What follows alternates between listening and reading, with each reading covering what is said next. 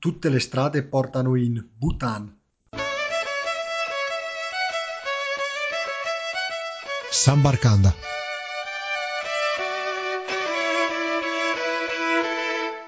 Ciao a tutti amici di San Barcanda e benvenuti a questa nuova puntata. Oggi ab- andiamo a conoscere un paese nel cuore dell'Asia, il Bhutan, come avete visto dall'introduzione, un piccolo paese di 46.000 km quadri, montuoso, incastrato tra l'India e la Cina.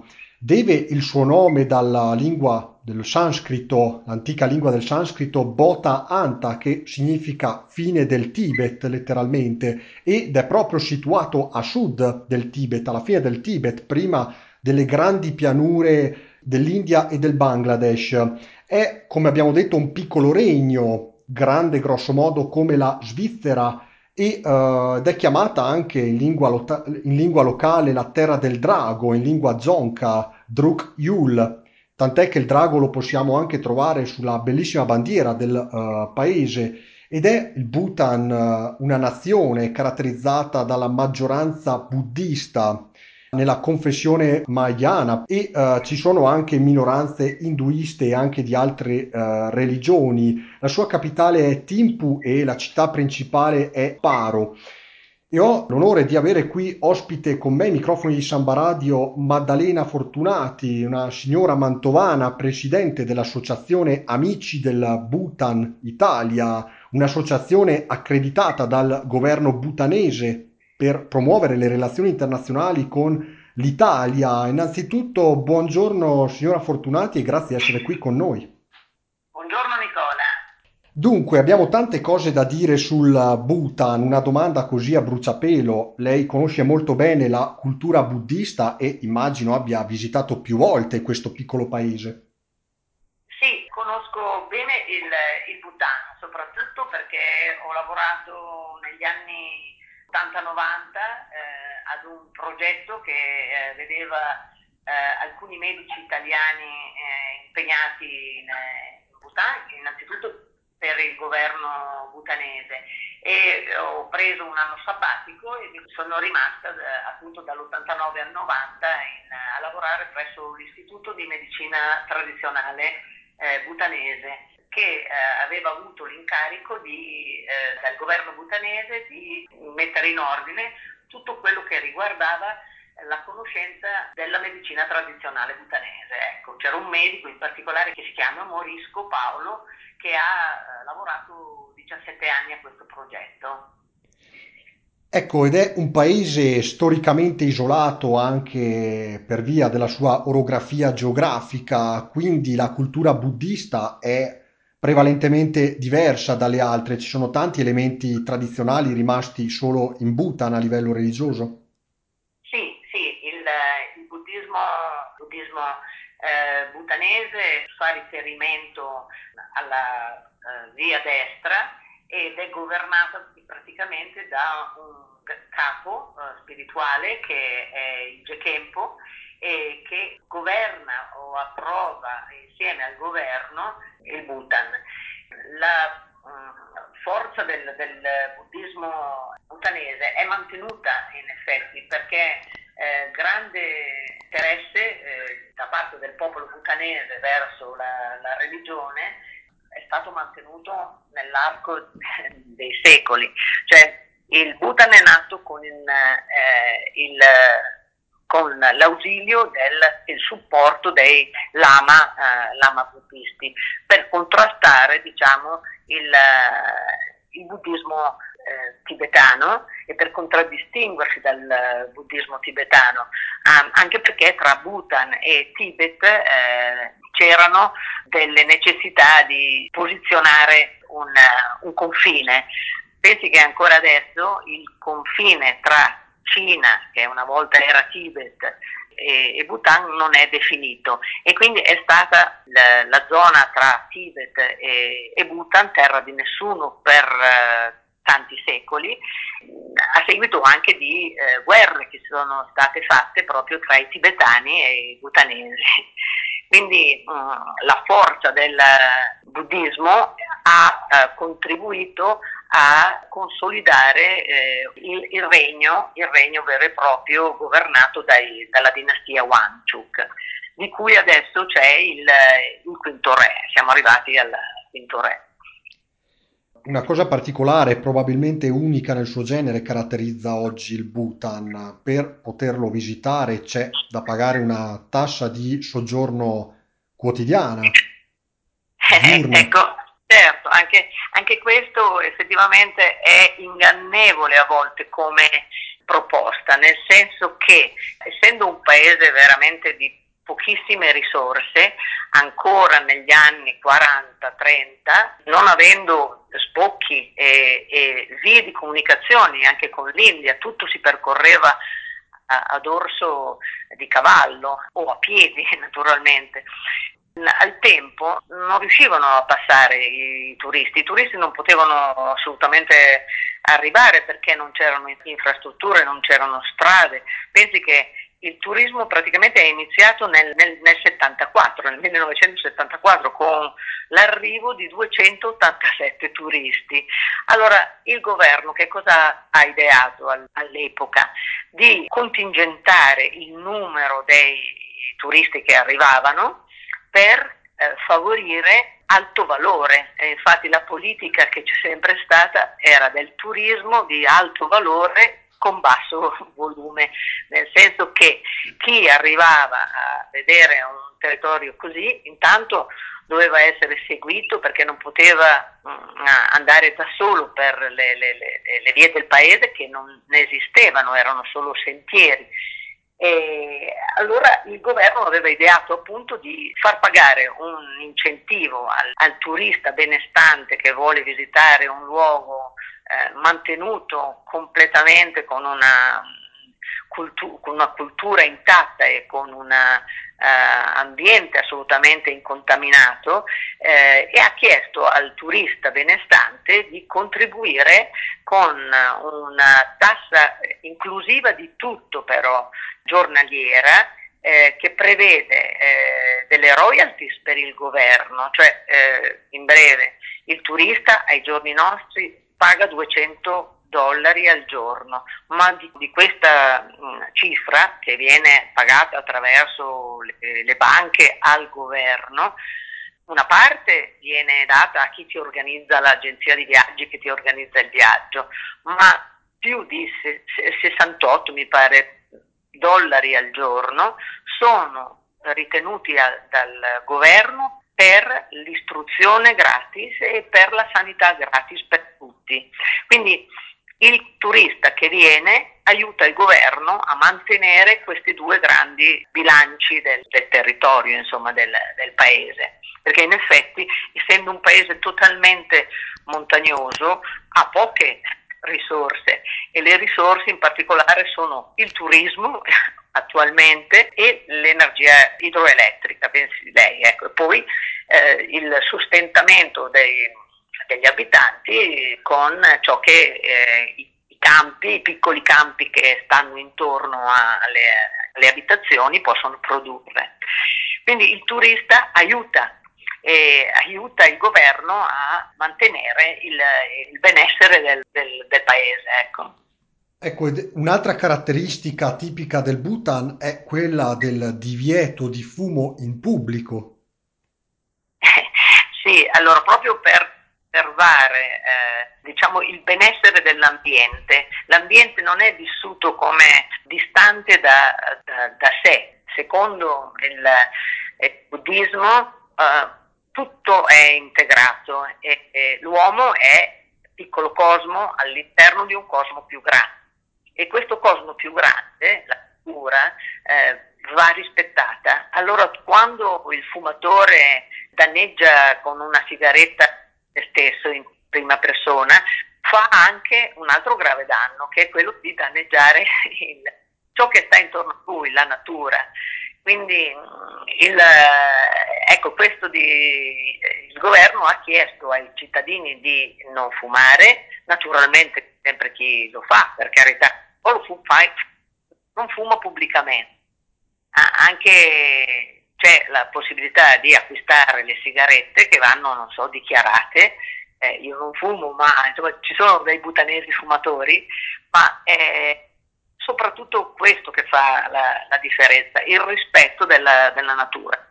Non sporchi per terra, cerchi di non utilizzare la plastica, cerchi adesso di eh, riciclare, quando fino a 15 anni fa da noi eh, c'era già un, una idea di ecologia dell'ambiente che stava maturando. Lì è maturata eh, molto più rapidamente negli ultimi anni. È maturata eh, secondo una diciamo, dinamica di arrivare ad essere addirittura 100% green, cioè ad avere eh, energie eh, rinnovabili e uh, ad essere anche in grado di potersi sostenere da soli, perché effettivamente negli ultimi anni il Bhutan ha dovuto dipendere dal, dal vicino eh, impegnativo e importante come l'India. L'India prende l'energia elettrica del, del, l'energia idroelettrica prodotta dalle centrali idroelettriche del, del Bhutan e al tempo stesso però fornisce anche dei eh, generi di prima necessità che, al, che il Bhutan insomma non ha. Ecco. Ecco, e abbiamo un'altra unicità eh, all'interno del Bhutan nel mondo ed è quella della felicità interna lorda, ecco il FIL, chiamiamolo il FIL, prodotto interno lordo, PIL, felicità interna lorda il FIL, ma come lo si calcola all'interno? Come, come avviene questo, eh, questo calcolo di felicità? Anche questo insomma, è stato eh, trasformato negli anni, poiché allora eh, il quarto re, re Jigme Singh, che poi ha dato, eh, ha, ha, incoronato il figliolo che è l'attuale re eh, Jigme Kesar, che è il giovane di 33 anni, eh, aveva ideato, il quarto re appunto, aveva ideato eh, che per il suo popolo poteva fortemente, voleva fortemente che ci fosse eh, un parametro che desse soddisfazione a tutti e prima di tutti che eh, la, la, la, sua popolazione fosse eh, felice.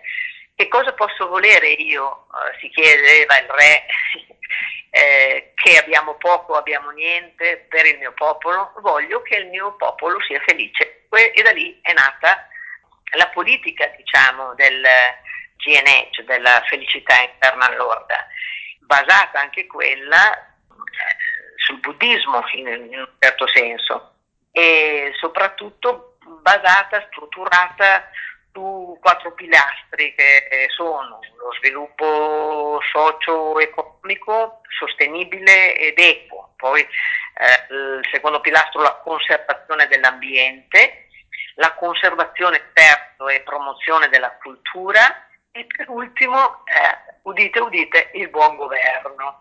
Ecco. Poi ecco, da questi quattro pilastri eh, si sono poi sviluppati, sono stati sviluppati nove domini che riguardavano eh, il benessere psico- psicologico, la salute, eh, l'uso del tempo, eh, l'istruzione, la diversità culturale e la resilienza, poi anche la vitalità della, della comunità, la, la diversità ecologica e, e, gli standard di vita.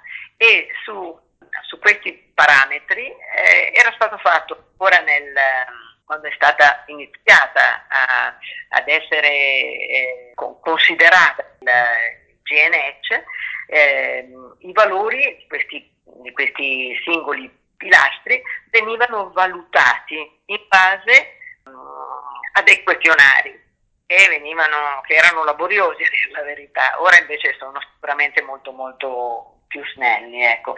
La prima indagine diciamo, del, sul GNH è stata fatta nel, nel, nel, 2008 e poi un'altra mi pare nel, intorno al 2010 e, e adesso l'ultima mi pare che la, la indagine a livello nazionale era del, del 2015 e, e, copre tutti i distretti, gli Zonkag, che sono una ventina, le, le, province diciamo, e valutano appunto il benessere del, eh, del, del cittadino. Ora, come se voi andate in internet a cercare il questionario del GNH, che è stato veramente oggetto di, di grandi studi, eh, troverete che sono, sono, sono, il questionario si è decisamente snellito. Comunque tra eh, le domande che così saltavano gli occhi all'osservatore occidentale o anche all'economia vero e proprio, c'erano se, se tu preghi, se tu vai d'accordo col tuo vicino, se ti accontenti di quello che hai o se vuoi di più. Ecco, insomma, parametri che effettivamente noi non siamo abituati, abituati a sentirci, a sentirci chiedere, ecco, insomma. Ora poi, in particolare in periodo di, di, di Covid, eh, hanno raccolto davvero tutte le loro forze per eh, arrivare a, ad essere autosufficienti il più possibile, quindi con una grande forza di, di, di volontà. Eh, tutti coloro che non hanno potuto più lavorare, probabilmente si è stato chiuso eh, nel marzo di quest'anno, basta, eh, tanti altri paesi, per il timore di essere, di dover, come dire, di fronteggiare di non essere in grado di fronteggiare il problema del, del Covid, poiché ci sono veramente pochi ospedali, allora hanno deciso di chiudere e naturalmente chiudendo la, il confine, con, in particolare con l'India, si sono trovati a non eh, abbastanza materie prime a disposizione. E quindi si è trovato anche a far parte di eh, lavori governativi, impieghi lavori governativi, eh, si è messo a coltivare la, la, terra e quindi con grande diciamo, dinamicità eh, hanno iniziato a pulire tutti i sentieri di montagna e a piantare il più possibile eh, ortaggi e cereali dove era possibile affinché tutti i 750.000 persone, del, del, gli abitanti del, del Bhutan potessero avere il necessario per mangiare e si accontentano di poco perché hanno bisogno di riso, il peperoncino, il peperoncino rosso che è alla base del, della loro dieta quotidiana e pur essendo, non essendo in particolare vegetariani, eh, utilizzano anche la carne di yak. Ecco. Ecco, e parliamo di un paese dallo sviluppo medio all'interno, con standard piuttosto alti se comparato a paesi contigui, adiacenti o comunque nelle vicinanze. Ecco, la povertà è facile percepirla per le strade di Timpu, di Paro, piuttosto che nelle zone rurali?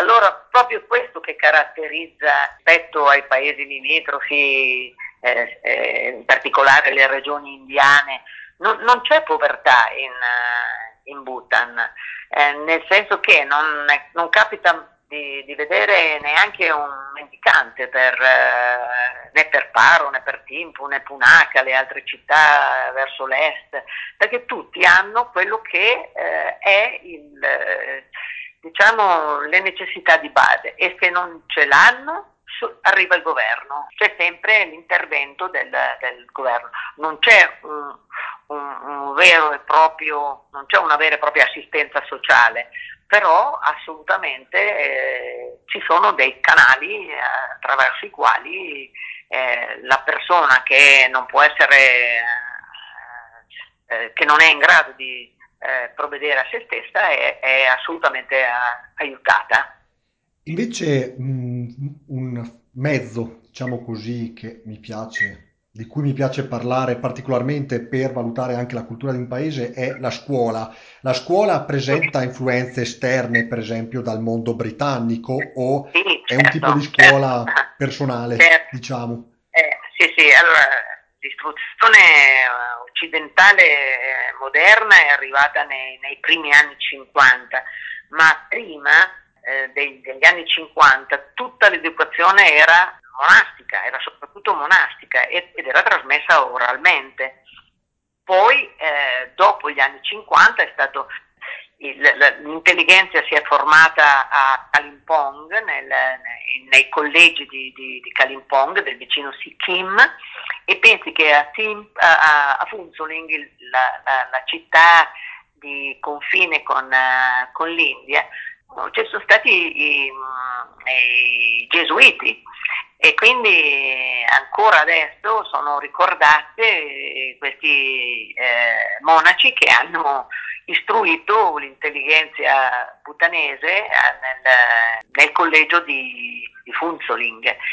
Anche nel vicino Sikkim, dove si recavano appunto per gli studi, erano, c'erano le suore, c'erano gli istituti religiosi diciamo eh, francescani e i gesuiti. È stata questa, questa matrice eh, che poi però eh, è andata eh, avanti da, da, da, sé con un sistema eh, più prettamente eh, butanese. Infatti la lingua che viene studiata è soprattutto la, lo zonca e come, solo come seconda lingua c'è, c'è l'inglese.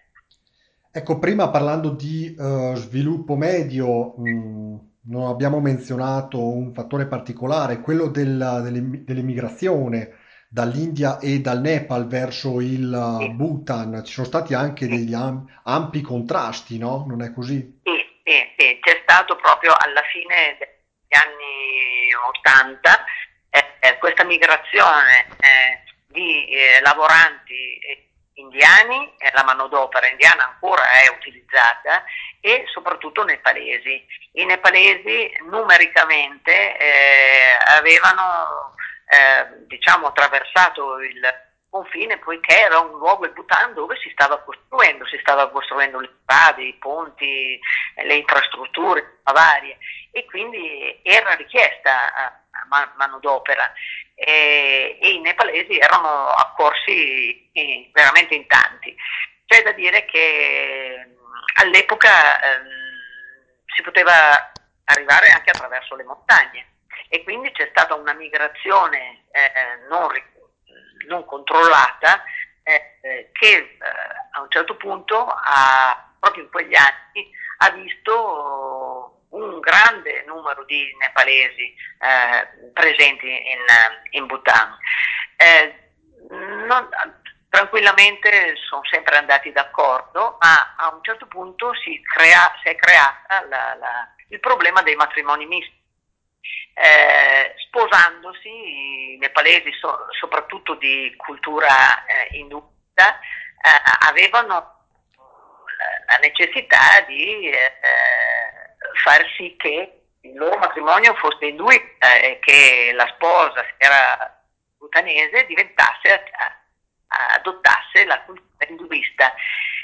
E questo a un certo punto numericamente aveva, era diventato squilibrato, molto squilibrato, aveva creato delle, dei, dei grossi, di, delle grosse difficoltà eh, di equilibrio.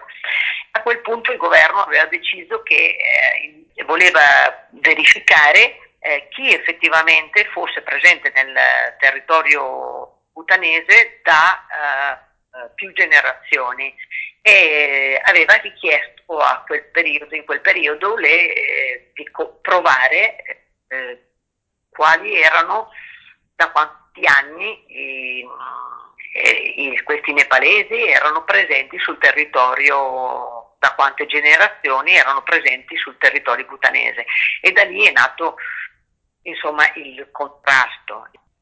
Tornando un po' al discorso culturale anche legato al territorio, alla montagna, c'è in qualche maniera, maniera simile alle Alpi o comunque anche in maniera diversa una cultura dell'alpeggio legata alle malghe, ai rifugi? Nicola deve pensare che è tutta montagna, il Bhutan ha una diversità cultura, eh, ambientale di una bellezza impressionante. Allora, lei pensi che si va dal confine con, con l'India a 500 metri a 7800, eh, quindi gli alpeggi sono ancora, sono ancora abitati, i pastori delle zone de, dei 4.000 metri esistono ancora, i villaggi, i villaggi nella zona di Laia, Lunana, verso, verso il Tibet, e mantengono la, la tradizione. Eh, gli yak sono stati fino a poco tempo fa i, i, il mezzo di sostentamento di tutte queste popolazioni che eh, dallo yak avevano latte, facevano burro, eh, formaggio l'hanno insegnato gli svizzeri una trentina d'anni fa e eh, c'era la, il commercio del, del, con il Tibet ancora, c'è stato il commercio per mezzo della, del, del, trasporto a mezzo yak eh, tra i pastori che potevano ancora commerciare con, eh, con, eh, con il Tibet. Ora c'è un, una, una cosa particolarissima di cui forse non ha mai sentito parlare. Il, I pastori proprio di Yak a 4.000 metri butanesi raccolgono il cordyceps. Il cordyceps è un bruco che viene, eh, si trasforma in, in fungo, eh, si, si, fossilizza quasi e questo cordyceps ha una valenza uh, dal punto di vista terapeutico altissima, è un grande, un perfetto antiossidante, è un integratore straordinario che dà energia e che era utilizzato nella medicina tradizionale tibetana ma anche nella medicina tradizionale cinese e in particolare i thailandesi erano grandi estimatori e lo vendevano ai cinesi. Allora i, i pastori lo hanno sempre utilizzato, l'hanno sempre raccolto e nella medicina tradizionale butanese è utilizzato come un tonico salvavita addirittura, insomma, e, e viene, ancora, eh, viene, ancora, raccolto. Eh, è una caratteristica unica che esiste solo in, in, in Bhutan, come esiste solo in Bhutan eh, la, la, la, esistono le black naked crane, le, le le gru dal collo nero che arrivano dal Tibet e svernano in, nelle valli più calde del, del Bhutan. Oppure c'è questo animale, animale tradizionale che è il takin, che è un, un animale stranissimo, eh, che può arrivare, che assomiglia a una via di mezzo tra un ovino e una specie di, di un ovino e una, sì, un, una grossa capra, un caprone con, e che arriva anche a pesare più di 200 kg, un bradipo strano, sembra un animale d'altri tempi, fuori dal preistorico, insomma, che si nutre di bambù eh, e basta, dorme e si riproduce con grande difficoltà, però lì è, è mantenuto e vive anche quello agli alpeggi libero eh, oppure a delle quote più basse intorno ai 2500 insomma. Ecco, purtroppo ci dobbiamo avviare verso la chiusura di programma, il tempo vola. Grazie alla signora Maddalena Fortunati per il suo intervento, per essere stata ospite qui. Io ringrazio voi per eh, lo spazio che ci avete dedicato e spero che presto si possa di nuovo tornare a viaggiare in Bhutan perché eh, è veramente un, paese unico con una flora e una fauna da vedere che sono eh, rimaste eh, addirittura incontaminate da, da, da, tanto tempo e preservate soprattutto. Grazie, grazie mille Nicola, a voi, arrivederci, grazie. San Barcanda torna la prossima settimana con tante altre novità in programma. Non cambiate canale, buon proseguimento d'ascolto da Nicola Pisetta e grazie di essere rimasti in onda con noi. Alla prossima, un saluto. San Barcanda